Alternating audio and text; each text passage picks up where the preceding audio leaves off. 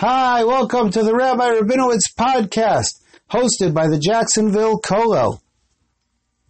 This is part five of our primer for Rosh Hashanah, and today we are going to discuss the mitzvah of blowing the shofar. Now, everybody knows that we blow the shofar on Rosh Hashanah. Now, the reason why we have to blow the shofar on Rosh Hashanah is because it says in the Torah that we have to blow the shofar on Rosh Hashanah. But here's where it gets tricky. How many times do we have to blow the shofar, or how many times do those people listening have to hear the shofar in order to fulfill the mitzvah? So, interestingly, the Torah says three times that on Rosh Hashanah you blow a broken sound. Now, I'm specifically not using the Hebrew word for that, as I'll explain later. But the Torah says three times on Rosh Hashanah that on Rosh Hashanah we blow a broken sound. It also mentions in other places the idea of blowing a straight sound. A straight sound is what we would call a tekiah.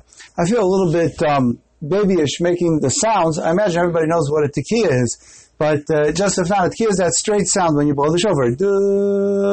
So we so whenever we blow the shofar, so the way that the Talmud explains this is that we're always going to have a sandwich. There's going to be a tekiah, a broken sound, and another tekiah. A tekiah, a broken sound, and another tekiah. There's always going to be a sandwich. The broken sound will be sandwiched, bookended on each side by a tekiah, by that straight sound.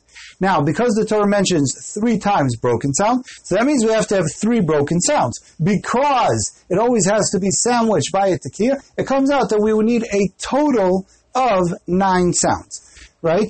Because you always have a tekiah, broken sound, tekiah, tekiah, broken sound, tekiah, tekiah, broken sound, tekiah. The problem is that even though the Torah uses this word broken sound, the tradition seems to have been lost. What is the broken sound? Is it what we call a shivarim, right? Do, do, do. Or is it a tirua, do, do, do, do, do, do, do. Or is it a combination of the two called a shivarim tirua?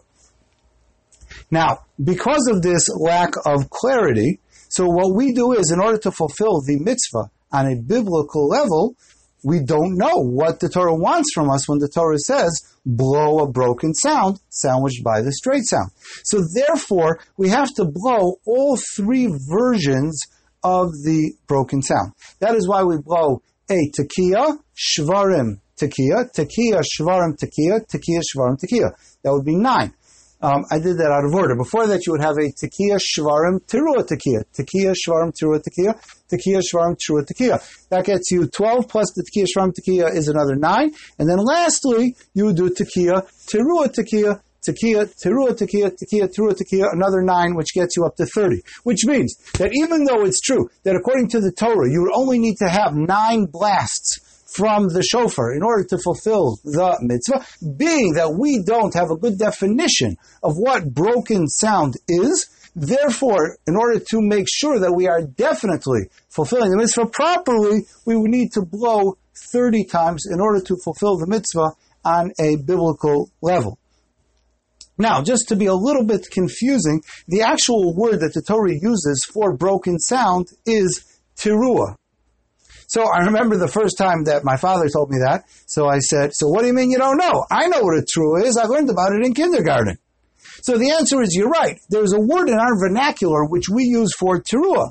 But nevertheless, that's not necessarily the, what the Torah meant when the Torah used the word teruah. Therefore, that is why we have to go and try all the different options. So the Torah mentions three times the word teruah in relation to Rosh Hashanah for the sound of the shofar, and we have to sandwich that with the tekiah. But because we don't know what a teruah is, is a teruah what we actually do call a trua, or is it a shvarim, or is it a combination? A shvarim trua, that is why we have to blow so many. Now, the actual way that we blow in shul is that we blow a hundred. Now, it's not truly a requirement to hear a hundred. If somebody would be in shul and they only heard 30, they have 100% fulfilled the mitzvah. There is a nice idea, though, that we want to hear 100 blasts from the shofar that we learn out from sources. So therefore, we do actually blow 100 in shul, and one should try to hear all 100, but in order to get the mitzvah, you only have to hear 30. Let's say, for example, somebody didn't make it to shul, or they made it to shul and their child did not cooperate, and they had to take their child out of shul in order to be able to hear the shofar. So then, afterwards, they want to be able to hear the shofar to fulfill the mitzvah. Very often people come over to me and they ask me to blow for them. Sometimes people knock on my door and they ask me to blow for them. So in that case, in order to fulfill the mitzvah, you blow 30 blasts. And again, it would be the tekiah shvarim tekiah times three, tekiah trua tekiah times three. I, I, did out of order again. And before the very first one, tekiah shvarim trua tekiah times three, although the order is not necessarily a problem if you did it out of order. That's just the way that we actually do blow. Now, in shul, when we blow, so we start out by blowing 30 blasts from the shofar. So therefore, if somebody came on time, they heard the shofar being blown, and then they had to leave, or their child was uh, kvetchi, whatever the case may be, so they have 100% fulfilled the mitzvah. They heard their 30. Later on, during the repetition of Shemona Esrei, we blow 10, then another 10, then another 10. Now you could get your 30 if you listen to that.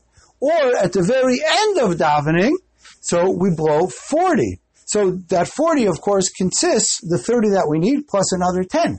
So therefore, if you missed the beginning of davening, but you caught it at the end of davening, so once again, you got the 30 that you need. Now, because the entire blowing of the shofar really is one long mitzvah, so therefore the bracha or brachos that are made at the beginning of the shofar blowing, they don't just go on the blasts that are made right away, but it actually covers the shofar blowing for the entire davening.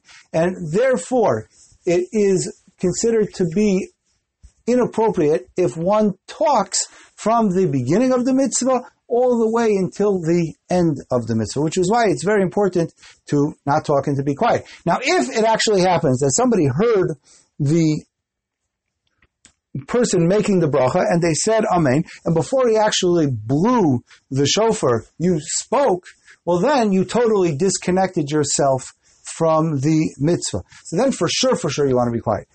If, though, you started hearing the shofar blast, and let's say you heard all 30, and then uh, you started talking to someone, your child is uh, talking to you, and uh, you're motioning, motioning, but the kid's not getting the hint. The kid wants you to answer him, and uh, you give it and you talk. So that definitely uh, is not the end of the world, but it is definitely better if someone does not talk from the beginning all the way until the all the way until the very end. So that is what that is what one should try to do. Now, of course, if you heard your 30, you're not planning on hearing anymore, so then you have nothing to be quiet about. But if you're if if if you're in shul, so then yeah, you definitely should try that. The bracha should go on all 100 of the shofar blasts. The way that the shofar service actually happens is that the uh, Baal Tokeh, the one who's blowing the shofar, stands up there at the bima, and he says this uh, chapter from Tehillim, from Psalms, seven times together with everyone else.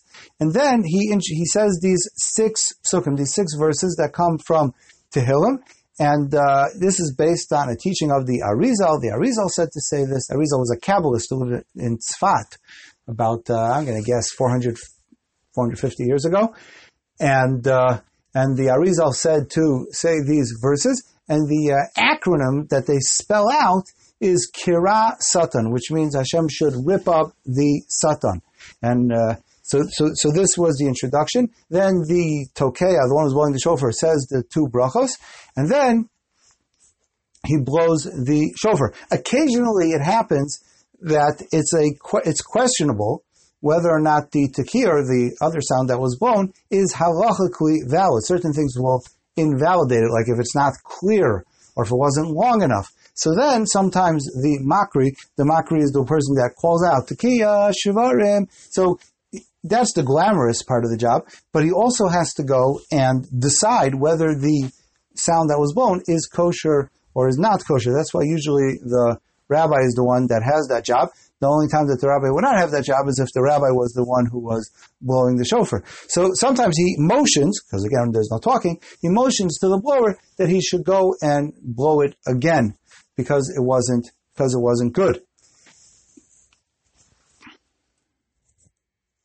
Technically, a shofar can be made from any from the horn of any kosher animal. It has to come from a kosher animal, but it could be from the it could be from the horn of any kosher animal, as long as there are certain uh, requirements, uh, like the antlers of a deer would not be would not be good enough. Uh, the Talmud says that the horn of a cow is actually not doesn't fit into the terminology of what it is that we need, and therefore a cow would not be good. There's actually another reason why the Talmud says to not blow from the horn of a cow, and that is because when we blow shofar, so we want to uh, stir Hashem's feelings of mercy towards us.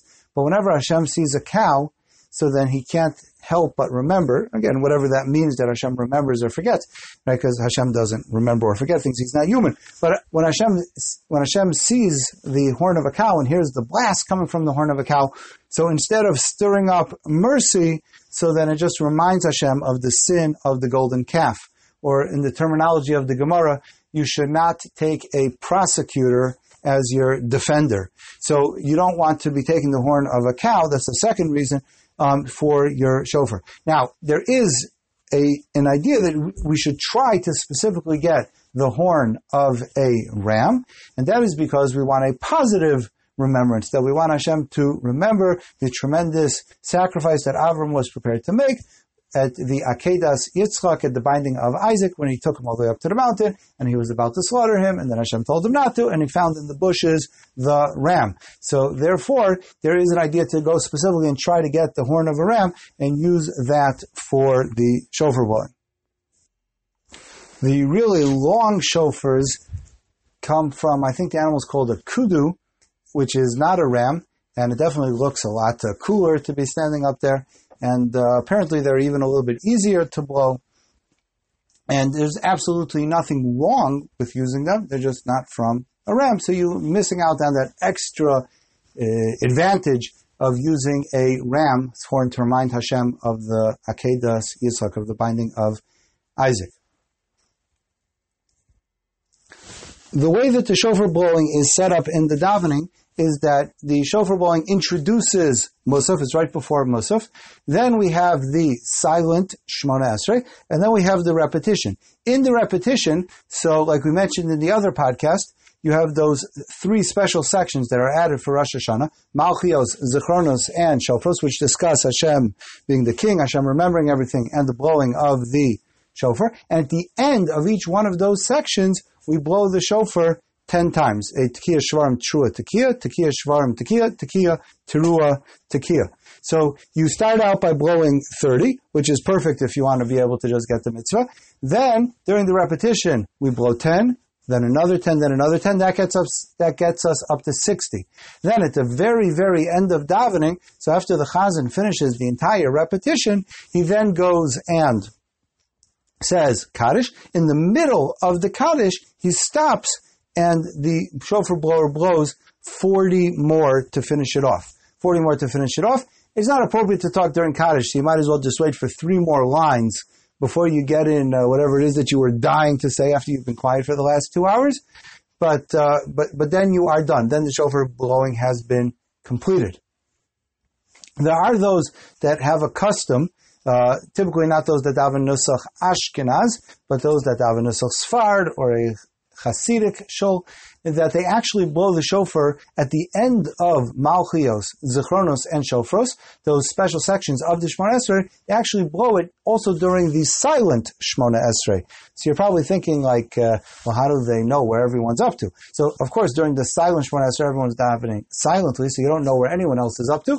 But when the shofar blower or the rabbi reaches the end of the bracha, so then he just gives a little bang um, and then the shofar blower blows. At that point, because we're in the middle of Shemona Esrei, so you're not going to have anyone calling out Tekiya Shvarim uh, because because you're in the middle of Shemona Esrei. And then you, so then they do things a little bit differently. They blow 30 in the beginning of davening. Then they have 10, 10, 10. Uh, 10 blasts at the end of each section of the silent Shemona Esrei. Another 10, 10, 10 at the end of each section of the repetition and then just 10 more at the very end in the middle of the Kaddish. Now, if someone has never seen this custom and they don't know to expect it and they find themselves in a shul where they do this, it will really take them by surprise. Why in the world are they blowing are they blowing shofar right now? So it's a good thing to know that there are different customs and there are places where they do blow the shofar even during the silent Esrei. In fact, that's the way that, uh, that, that I grew up in those shuls. And, uh, well, different, different places that I lived, I davened in different shuls. And uh, I remember when I was in uh, third grade and fourth grade, so they did they did not do it uh, during the silent Shemona. Then I moved to New York, and I was there for a number of years. Uh, and they did do it during the silent Shemona. Then I went off to Israel, and they did not. So, so different years, I've been different places. I believe that covers everything, uh, at least all the basics about the blowing of the shofar. Thank you so much for listening.